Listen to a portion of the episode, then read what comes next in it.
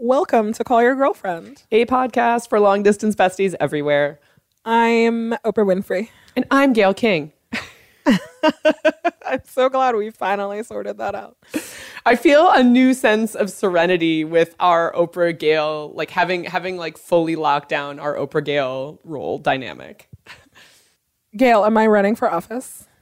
You know, I think that's up to you, but knowing you intimately as I do, I think what you really want is to stay home and supervise other people tending your garden. Honey Graham, hold on, please. oh my god, this just okay. becomes like an Oprah Gayle cosplay like I show. know. anyway, um, hi Ann, how's it going? Hi Amina, what are we talking about today? today we are going to talk about what we affectionately refer to as our lady web and friendship. Is this a very special episode? this is a very, very special episode of a very, very special episode of Call Your Girlfriend. Don't do drugs, kids. Don't do drugs. Go through with the abortion. We support you. Like, definitely leave your like abusive household. Like, all the very special episode tropes apply.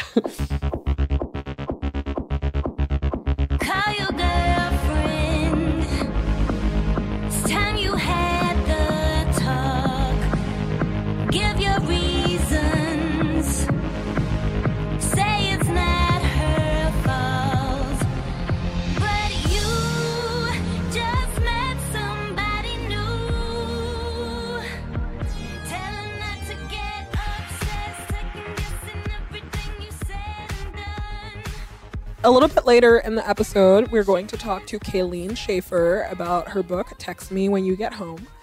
But first, Ann, can you explain what the Lady Web is? Uh, okay, so the Lady Web is, it's sort of like Shine Theory in that it is a word that we have used among ourselves for quite some time to describe a phenomenon that we experience in friendship but as far as I'm aware, it is not like a commonly held, I don't know, like I haven't, I should do a Google for Lady Web, but basically, we're now in the realm of vocabulary used by like us personally. That's the important thing to know up front. right. This is not like seven people. It's not like us explaining an internet trend. Like, no, this is legit just a, like a personal concept in our friendship. This is a GChat trend. it's a, it's a, it's a GChat trend of the past like eight years in, in our friendship yeah, essentially it's a way of thinking about the ways our like sprawling friendship social network functions in reality. So like a lot of times when you see social media are like outward representations of what fr- women's group friendship dynamics look like it looks like like squad goals or it looks like a set group of people or like the sex in the city model of like a fixed group of friends. I'm trying to think of other examples but like essentially like you could easily photograph it and hashtag it and it is pretty fixed. And it has a fixed group of members right. uh, and yeah like it fits in like an instagram caption post. Right the lady web is none of those things. um, it is it is our way of sort of acknowledging that just to use us as an example, before we became friends, we each had this kind of like dynamic network of friends on our own. And when you and I became very close and started introducing all of those friends to each other, the way that that network looked for us individually changed. So like we had this like overlap network of people who were kind of like equally mutual friends. Like you have people who are kind of primarily your people, but like I know them and care about them because they're still connected to me and my web and like vice versa. It's basically big and sprawling. Yes. And interconnected. And it's also like in a dumb way, like an acknowledgement that like your people have their people and that those friendships are just as important as your friendships. But also, the selfish way to look at it is that it's like all, it's basically like looking at all of the potential ways that you were connected to all these other great women. Yeah. So, like, I remember when I was moving away from DC, which is the city where we met and where we had forged like a common node of our web.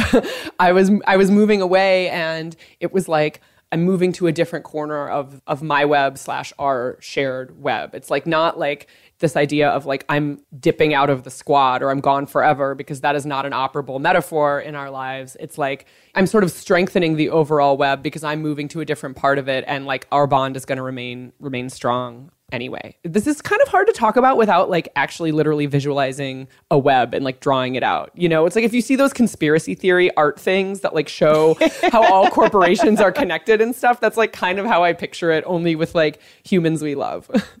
I mean, there's like a data viz tool that we're obsessed with that actually did this for us. oh my God, talk about it.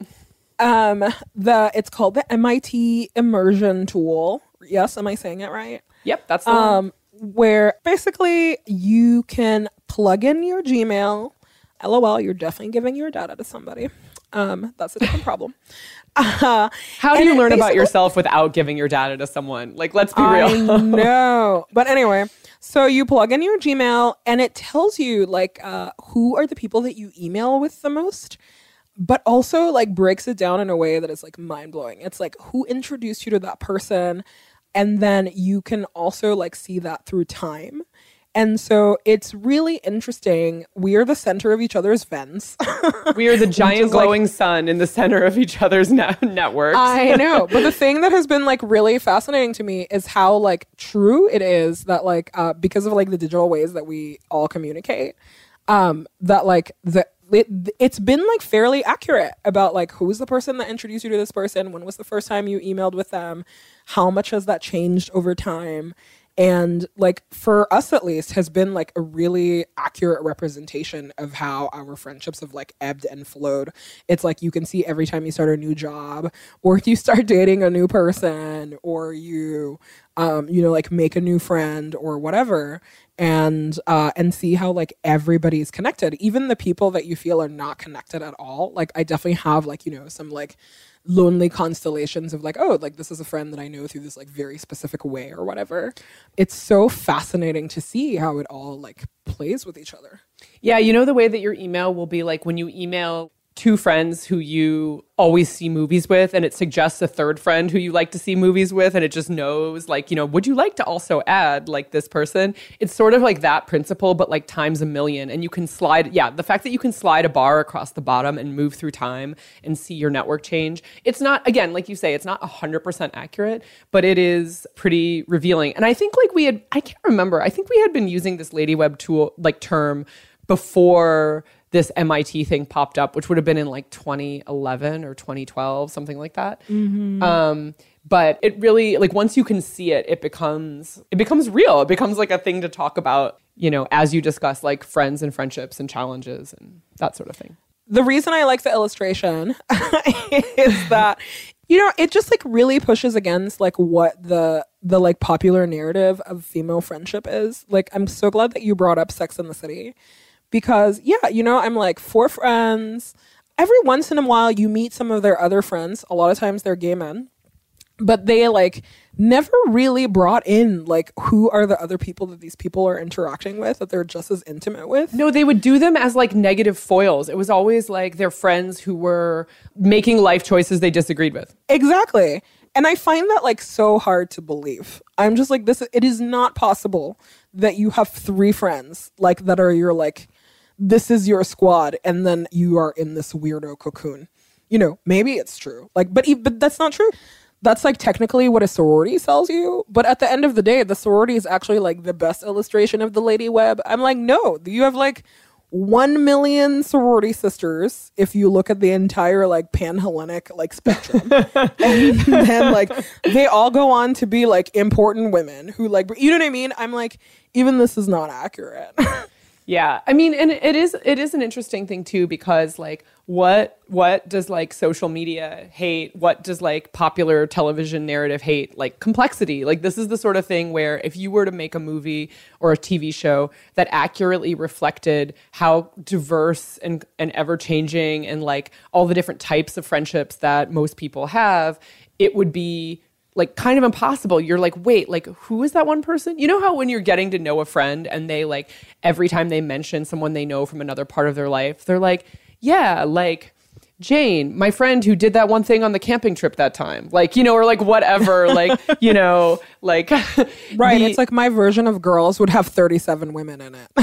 Right and i think that like you know like like the last episode where we were talking about that we move a lot. Like i think both of our webs are bigger and more complex because of that. Like i think that people who have been in one place for longer naturally tend not always but like tend to have like slightly smaller or like less complicated like dynamics in this way because they haven't moved and reestablished the, their social world a- enough times or as many times right? It's harder to make art that like distills this reality i guess. So you don't see it as often. Right, but it's also like, you know, part of the reason that people don't make art that distills this reality is because it like it just means that like women are complicated, like very reasonable people. Wait, they're what? actually like you know, who are not actually like in competition with all the women in their lives. It's like, no, no, it's possible to like root for all of your girlfriends. Right. Oof. Yeah. And um like especially early on when we talked about this, we felt that the metaphor was kind of only upsides if that like at least that's definitely how I felt. Your friends are my friends too. Like I through each of my friends get to tap into other like interesting groups of people or women and I think that like we've been talking about this quite a bit lately that it actually is also really complicated and difficult like when you when you introduce your friends to each other or when you're like third parties in both of your lives are interacting Right. with you and with each other and like and that is another thing it's like the basic depiction of like squad goals infighting or like mean girls style stuff is it's it's not f- false that like women have conflict with each other and women's friendships involve conflict and difficulty it's just it often looks a lot different than it is depicted It's true. It's like what do you do with your friends' friends? Like uh, you know, I definitely feel that they're like cool in-laws. You know what I'm saying? oh yeah like it's it's totally fine to have favorites of your friends friends totally. I'm like, they're like cool in laws, you know, like they're the in laws that you could smoke pot with for sure, you know, but they're still your in laws, so you got to respect them. So those dynamics get really complicated. And also, they're complicated by the fact that like we suck at communicating and like talking about what actually we need to be talking about. Yeah, I mean it's not like it's not like it's the sort of thing that happens in real time where it's not socially acceptable to just offer commentary on your friend's friends, right? Like I have never been in a situation where I'm like, guess what? Like this person who is your bestie from college is someone who who like whose values I don't like or whose like style of hanging out I don't like. That's not a thing that feels appropriate to bring up. And like often like probably it isn't if there isn't a conflict. And then when there is a conflict with that person where you're like, "Wow, I actually don't want to go to this thing because this person that I don't like is going to be there, but I don't know how to tell our mutual friend." You know, then it's like harder to talk about cuz you haven't brought it up before. Like it's a very like weird thing, especially when your politics are like ours are like default to like non-catty, non-gossip as much as possible. Totally. It's like very waspy in a sense. it really is, right? It's like, you know, like we, we take a lot of pride in being like low drama mamas, but I'm like, mm, like part of that is also that we're cowards. Right, and that we bury a lot of our conflicts with like each other and mutual I'm friends. like, oh, yeah. I'm like, this seems fine. Like I, you know, if if everybody's like nominally happy, like, am I really gonna dig in here? Not really. And also the other thing is that sometimes it is just context, right? It's almost like when your friends are dating and they just like only tell you the great things about their boyfriend and then, you know, or the person that they're dating, I guess. And then all of a sudden something catastrophically bad happens and you're like, this great guy? Like what do you mean? You know, it's like sometimes it's just a lack of information. Um, but it it is challenging. It's also like challenging in the sense that it can perpetually make you feel like you are 15. I feel like most friendship fights are like none of it is sophisticated. It all goes back to like the same fights you were having in high school. I'm so relieved that when I was in high school, no one told me all of life is basically high school because I would have dropped out like of life. I know. I know. I know. My god, I know. It is. You're just like a lot of the a lot of this mirrors high school in a way that like I don't even think that that like that should be insulting to anyone. It's just like no, we're just not that complicated. These things are the same things that you will have conflict about. They just take different dimensions. right, and you can in now you're not upset about like yeah, it's like now you're not upset about like not being invited to the sleepover. You'll be upset about not being invited to the champagne brunch. It's the same thing. Yeah. Um, and also, like, I think that there's a, an assumption that you'll get better at dealing with that or talking about it. And it's like, oh, actually, you have to practice conflict in order to get better at dealing with it. It's like you don't just get older and then therefore are like better at dealing with the complexities of like interconnected friend groups. It's like, no, no, like Yeah. you have, you have to learn that the hard way. I know, you know, like recently you and I had like a really real talk about something. And I remember like my overwhelming sense of leaving that talk was, wow, you know, like we, I, I thought I've had a lot of real talk in my life, but this is actually the first time I've had real talk in my life. And just like realizing how conflict averse I am and just like completely run away from all sorts of like friendship conflict responsibility that was a thing that was like very humbling. I was like, wow. I like I knew that I did this, but like hearing it was like a different story. Oh my God. And I think that, like, so the point about that, like, the only way it was possible for us to have, like, a real talk conversation about, like, difficulties we've had with each other when it comes to, like, friends on both sides, like third parties, third parties in this friendship, I will refer to them as. Um, I know. I'm like, I'm just the platform. Like, why is this my problem? right. But I think that the only reason we were able to have that conversation is because it was damage from like years ago. You know, I mean, like, I, I mean, speaking for myself, I felt like I could be more real with you because it felt like we were through those woods a little bit. But like when you're in it and feeling like, oh, like the wound is fresh, I was just hurt or like confused in real time about that and other things, I, I'm confident like that we are going to be better in the future because we had that conversation but it also like wasn't even possible when we were when there was drama in real time like we hate drama so no. much no way. You know, like, and yeah, and we're both babies when it comes to that stuff. So it was clearly like, are you kidding me? But, you know, at the same time, I'm just like, but how much grief would we have saved ourselves if we had just removed the band-aid in real time? Right. You know, like, not like hindsight 2020 vision for sure, but I'm really glad that we're like over a lot of that stuff and, you know, whatever. But at the same time, I'm just like, wow, it like really didn't need to go on for that long. yeah and i think what's hard about it is when in my head i don't really have like a hierarchy of friends like in the sense of like here's my number one friend here's my number two friend here's my number three friend i mean there are obviously some friends that are closer closer Who than is others number 19? Who is 19? Oh my god, I know. It's why I will never have a wedding because I feel like weddings are like whatever. Anyways, sidebar. But um but you know, like like there is there is a sense of when you talk about different corners of the lady web of like okay, like frankly there are some really old, really close friends. The whole, the Mindy Kaling bestie is a tier. Like philosophy is one I subscribe mm-hmm. to. But like once once I'm outside of that tier of like, okay, you're in it for life, like you would you would probably have to murder someone else close to me for me to like truly cut you off forever. Like like, you know, everyone else is kind of complicated. And and sometimes you're still in the process of figuring out what your friendship means to someone and if they have a problem with a different friend it's like okay wait like how do i begin to sort out these varying corners of my my web like that are that are in conflict Totally. Totally. You know, and I think that that's like a place that like we are very different because I definitely subscribe to like, you know, tiers of friendship kind of model, which I, I couldn't even articulate to you what those tiers are. I just know them in my gut, you know?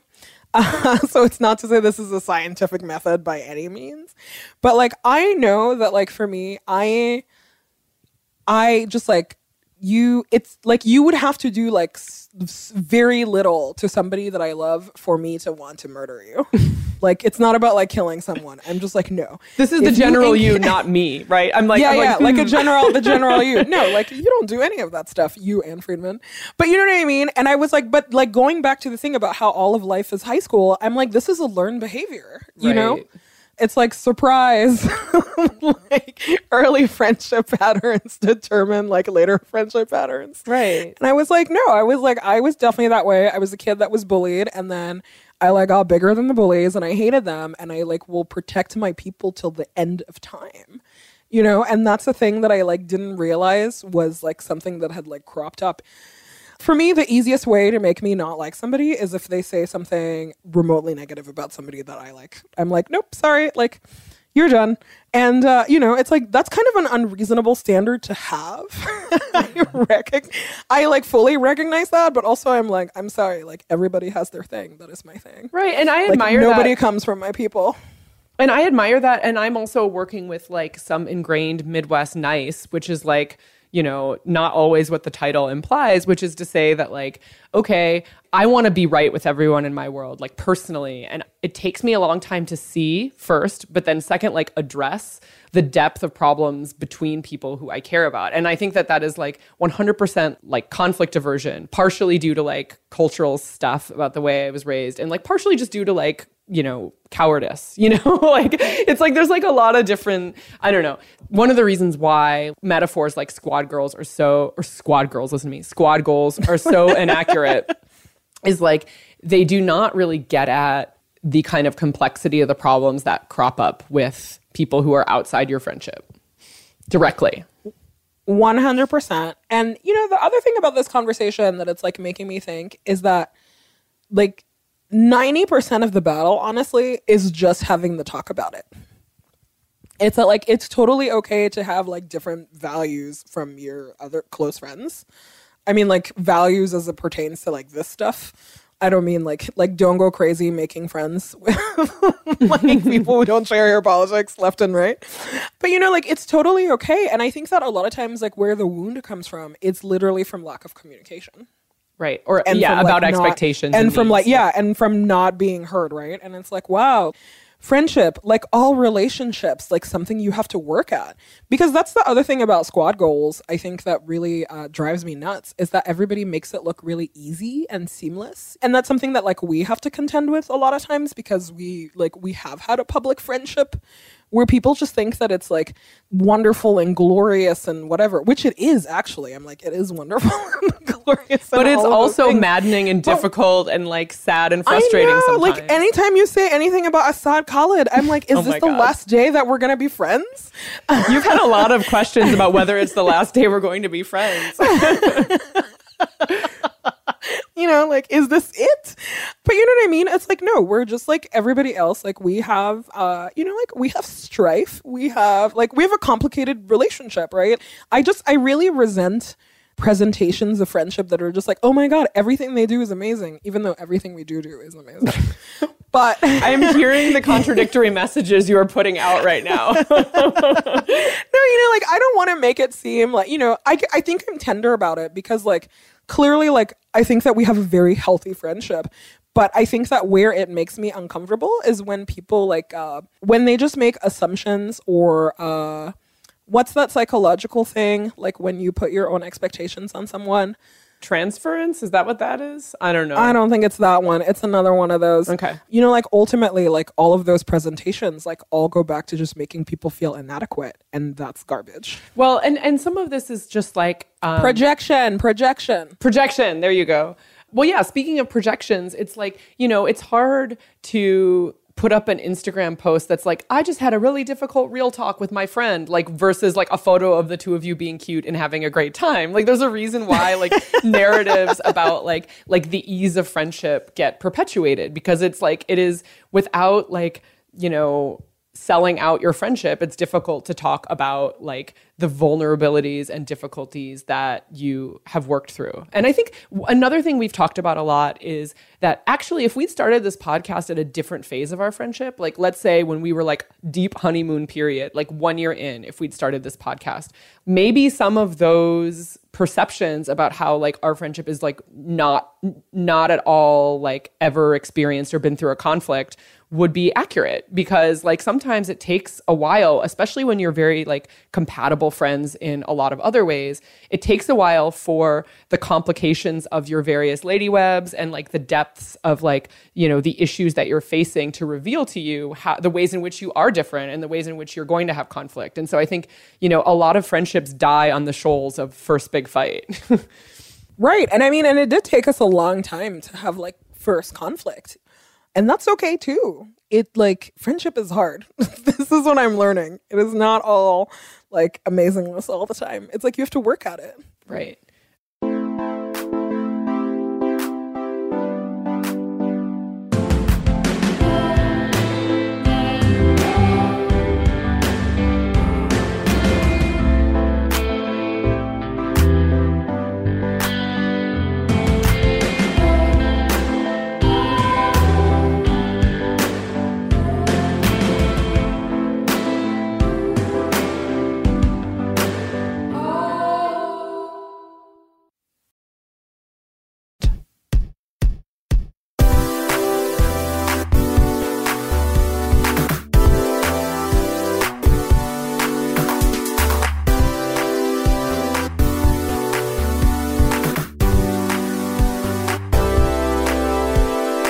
Okay, so you know how I told you earlier, I talked to this awesome lady, Kayleen Schaefer, about a book that she has out called Text Me When You Get Home.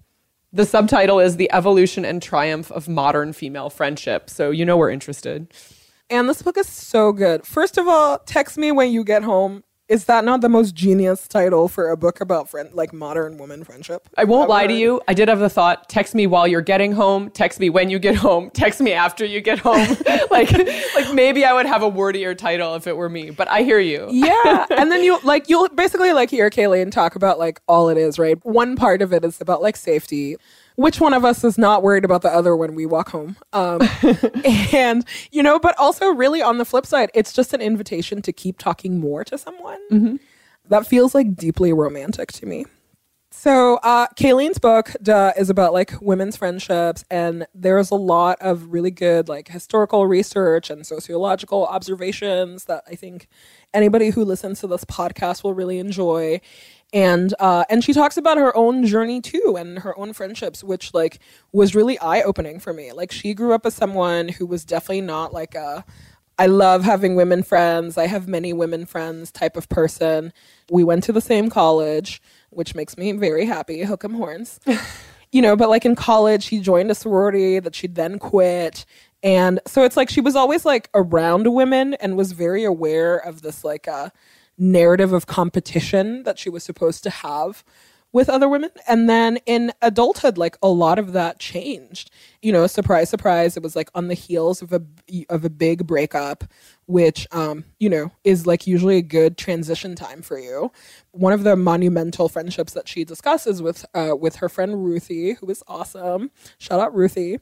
Is somebody that she worked with and then they got closer to. But I just like love that it's like a narrative of making friends like a little later in life. You know, like they're not in high school, they're not in college, they're not like new coworkers. It's like, yeah, these are like ladies in their 30s, like becoming friends and everything that they mean to each other.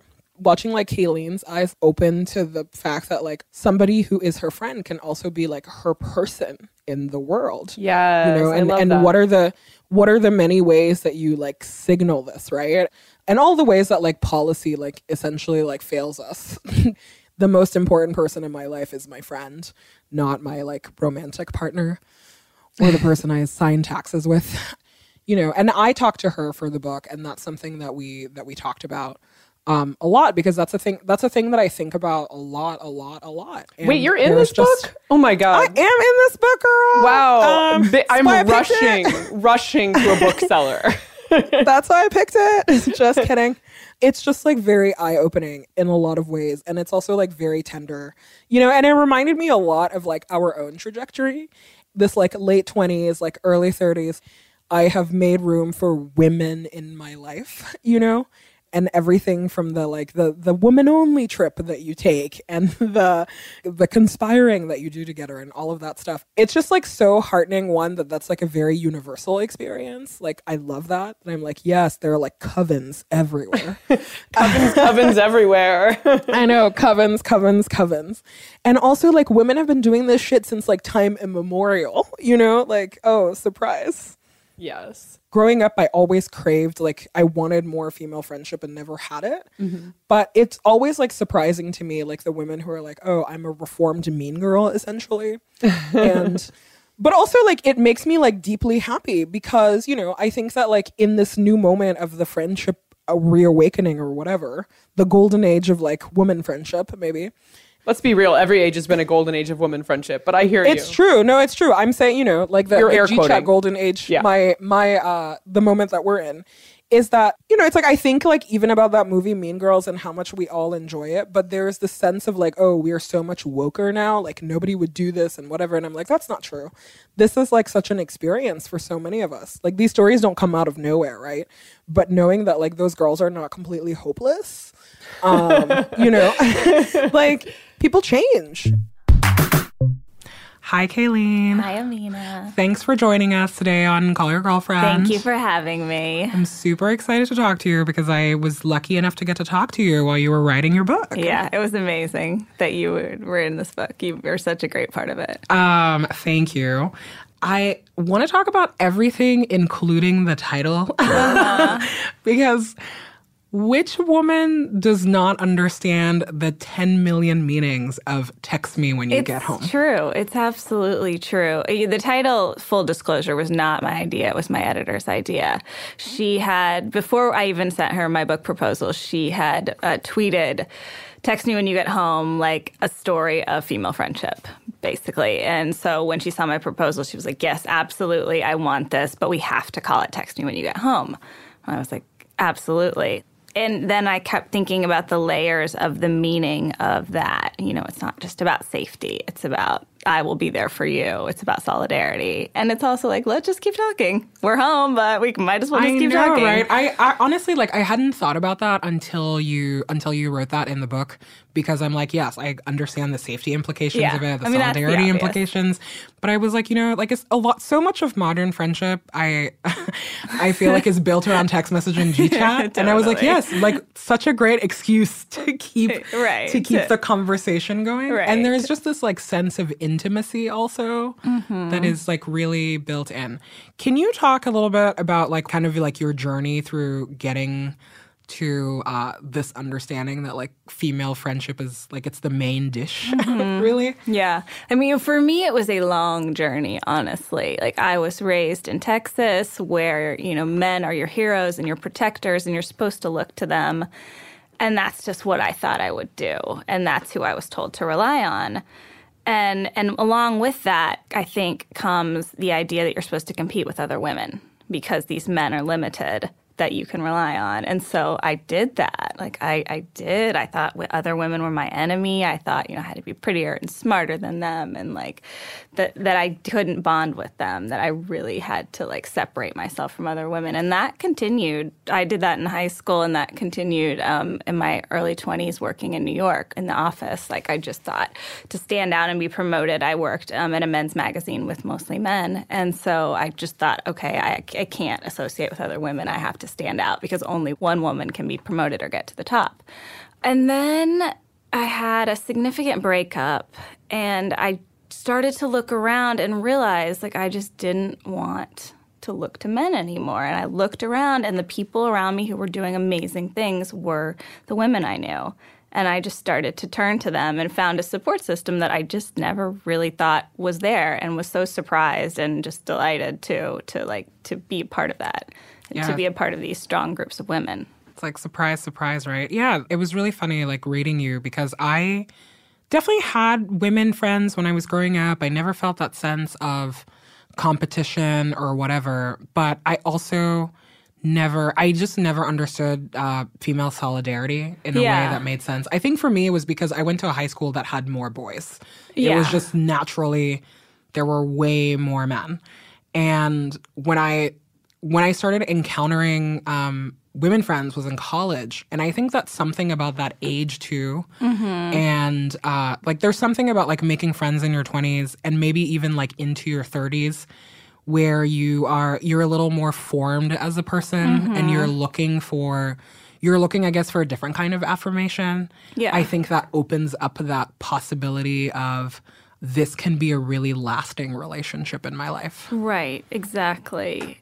Yeah, because before, you know, your friends are sort of transitory and you just and you're looking and the one relationship that I was told that was going to be lasting was, you know, the relationship with my romantic partner. Mm-hmm. But it doesn't it's not always the case and it doesn't have to be. And I don't think that there's any reason to put that relationship on a higher level than any relationship with your friends, which is the point of the book that we're raising these friendships up to the level of our other like more legal or blood or even work relationships. Yeah. Another thing that I found really interesting is that even though you like came from this background of like women are, you know, like um not having these like strong, I guess, connections with them is that you still joined a sorority, Yeah. e- even though you quit. No, it's true. And uh, I was like, this is my favorite thing. It's like joining and quitting. That really just made me think through how like some forms of female friendship are codified, you know, where you're like, okay, Uh-huh. These That's women are my was supposed to competition, do. Mm-hmm. but I'm supposed to be in a group with them and we do, you know, and this is not to say that sororities don't do great things. It's true. Um, um, I went to a Texas university. I know, so it's fine. But you know, I think that that um, it's like the pressure that that puts on you is so. it, it sometimes feels so insurmountable because there are just these roles that you're supposed to play. Yeah, I mean, I, I watched the girls from my high school who were going to the same college as me, and we went to the same college. Um, th- they were going to join a sorority, so I thought, okay, well, I have to do that too. But then when I joined the sorority, I mean, it, it is about female bonding to an extent. And, you know, this is my particular experience. I interviewed women in the book who made lifelong friends in their sorority and, like, Yep. continue to be very close with their sorority sisters. But my experience was my sorority was more oriented around still finding a guy. There were all these rituals and date parties Formals and crushes. and it was just all the social scene was mostly around men. Yeah. Um, which is, you know, and and the thing is that like there are some men in your book, not that they're like fully formed characters, but that still uh that are part of your conscious awakening, like the story that you tell about the the guy who's basically like, "Hey, you're being mean to this woman," Yeah. you know, and um, and that was something that I was really struck by because I think that I I have like I've always thought of myself as like, oh, I've been a little more progressive about this. But this feeling of like when you think that other women are basic, you know, Yeah. whether you uh you really like formalize that thought out or you, you know, or you keep it to yourself is I don't know, I thought it was really important that you put that point in mm-hmm. and that we kind of unpack that. It's true because it's it's somewhere deep inside that we're or I thought that at least not everyone thinks that but I did you know I would sort of just like be really passive aggressive with other women that I thought were my competition. And you know my my friend in the book called that out. I mean he would say Kayleen doesn't like other women but what I heard in my like dumb addled brain was Kayleen is not like other women, you know, which is not not what he was saying and not not the right thing. Like it, it was true. Like I wasn't I wasn't wanting to or willing to be friends with these women at that point. Yeah, and there's so many examples in pop culture. I feel that like affirm that kind of narrative, the the Mean Girls narrative. Totally.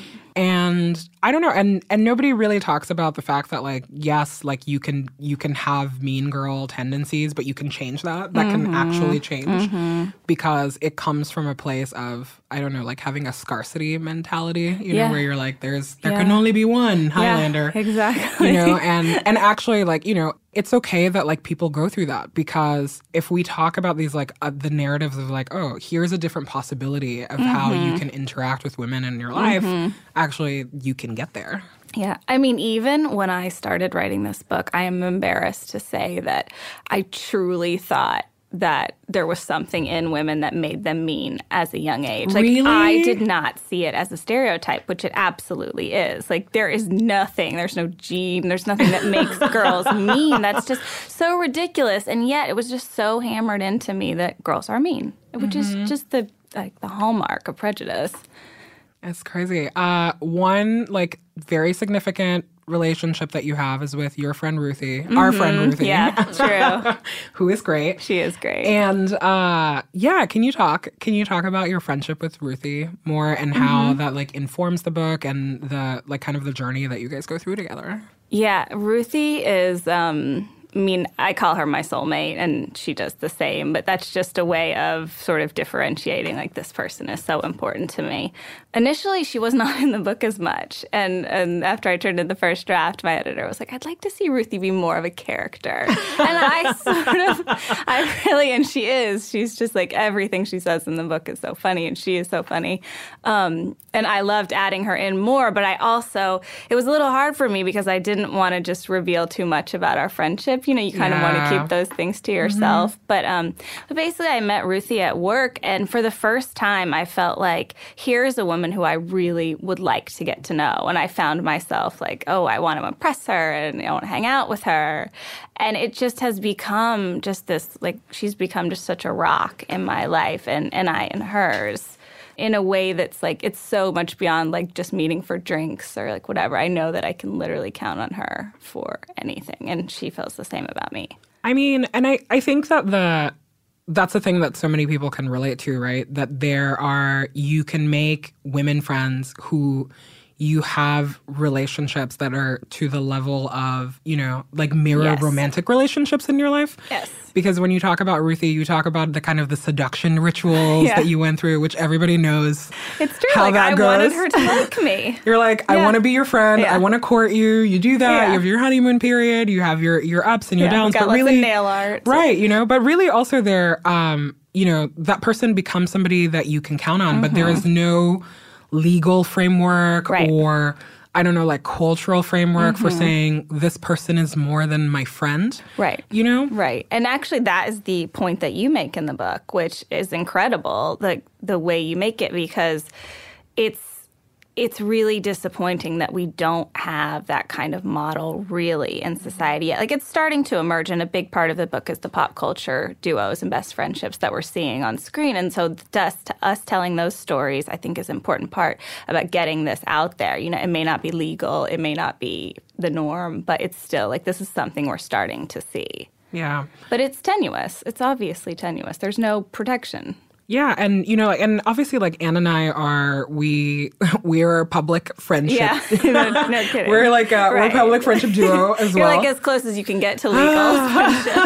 you know, and I I identify with so much of that. Like, um, you know, there's so much of ourselves that we share, but you're right about like there are things that you want to keep for yourself. yeah. And there's something kind of uh, romantic about it. I'm like, Anna's so gonna call me out. when I'm just like, you know, it's like your your relationship is important. It's Yeah. really important. It's very intimate, and it ultimately like belongs to the 2 Mm-hmm. of you and the ways that you shape it.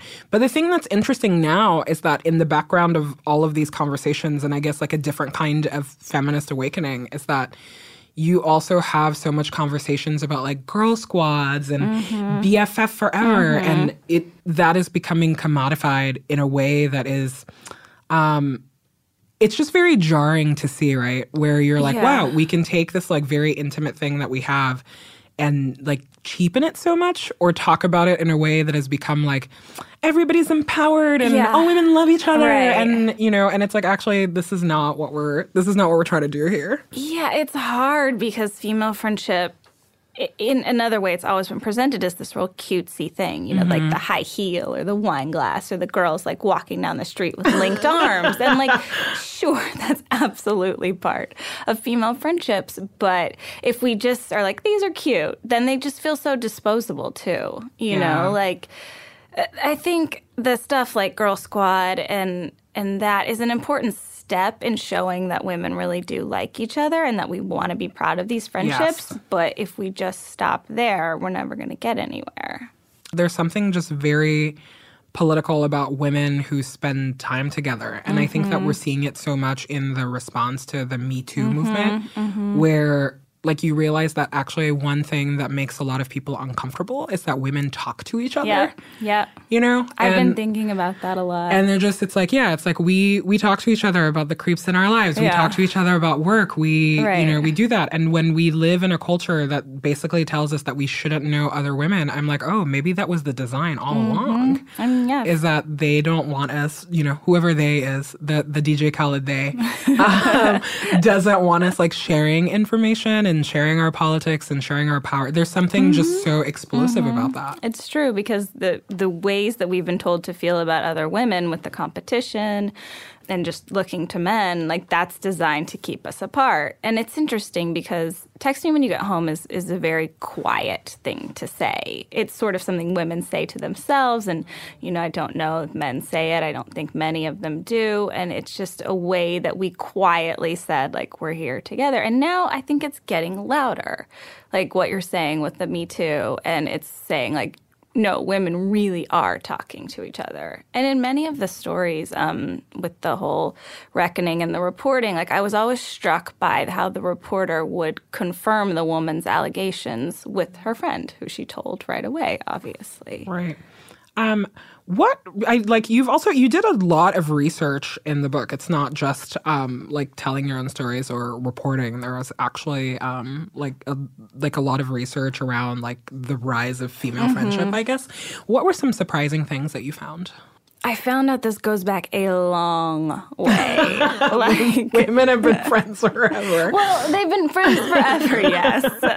But they've also been told they couldn't be friends forever. Yeah. You know, it's interesting in the early Middle Ages, women were told that they did not have the moral fiber to be friends. Like they just weren't pure of spirit enough and they just couldn't have the kind of pure selfless relationship that men could have with each other. They were literally told they couldn't be someone's friend. And which, well, okay. But you do then, there's this blip, which was a golden age of female friendship um, in the early 19th century, where society said in order to be a proper woman, you should have female friends, which is interesting that there that that period happened. But again, it was society saying to women, like, this makes you a proper woman, being a friend. But that quickly shifted as those relationships became like suspect. And then women were told to focus on their husband and their children Yeah. in the in the like 1950s. so many conflicting messages. It's true. It's true. It's like this whiplash of like, what am I supposed to feel about other women Do you now? feel that that is that whatever is happening now is something that has potential to like last? And you know that it won't be a blip. It won't be this weird like women in the twentieth and twenty first No, I century mean- texting each other. I do because for the first time, what I'm seeing is this is women finally telling their own story. Because up until now, it's women have gone or accepted what other people told them they were supposed to feel about each other. Like, even if you go to like the glory phase of rom coms, mm-hmm. when it was like, oh, your best friend is there, and then to help you find the guy, and then she disappears when you find the guy. Like, that was the story. But now, the story, and now we have so many more female creators of all kinds of stories on television, movies. And so we're actually telling the truth about these relationships. So I feel like if we're taking that back, that that's something that can last. Yeah, one of the questions that we get a lot in the CYG inbox, even though we, um, I don't think we've done a great job about talking about, is uh, we get so much mail from women who have had like really big friendship breakups. And the language completely mirrors the language of like Yeah, breaking up with your significant other. And there's one, there's like usually so much shame there because Mm-hmm. there's no vocabulary kind of to talk about Totally. it. You know, so the questions are almost like uniformly the same. Like, my friend and I broke up. I can't talk to my other friends about it, but also like, am I crazy because like she's just my friend and I feel Right, all of this, you know, and we don't way? we don't really have a frame or a model for talking mm-hmm. about for talking about that stuff. Like when you lose significant female friendships in your life or when you, there is strife in your relationship. Mm-hmm. You don't. There's no grief ritual. You know, when you break up a romantic relationship, people expect you to be sad. You're supposed to eat your pint of ice cream or, you know, lay on the floor in a ball. but when you break up with a friend, because we haven't done such a good job of saying these are such important relationships, you're just supposed to expect to be like, well, you can find a new friend. You know, but um, but women don't feel that way. Obviously, like it's devastating to lose a friend. I know. It's like for me at least, it has felt more devastating than losing a partner. Yeah. yeah It's like, well, one of the other things that you write about that is so recognizable is that for uh, for your birthday recently, you went on a trip with all women, and I was like, my God, I've been doing this a lot, and a lot of the like it it not has has not been a point of strife with the men in my life, but it's definitely been a thing where they're like. Yeah, you, it's like, confusing. We feel we feel excluded from events that you Right, plan yeah. and uh, and I'm like, well, tough shit. First of all, if you, if you want to go somewhere with me, you should plan it. But I just there was just something like really sweet and pure about that, where I was like, honestly, at any age, hanging out with all women is radical. It is. The And- vibe is just different. Yeah, but the thing is that like the older you get, the kind of the better it is too. You know, where I mm-hmm. want to go back to my high school self and say, you think the sleepover is rad? Just wait till you're 32. That It's sleepover is amazing. It's true. It's very true. What would you say to women who, which like I hope that there are there are very few women who do this now as a point of pride, but like what would you say to those women who are literally like I don't have women friends? Yeah. Like what are they missing out on?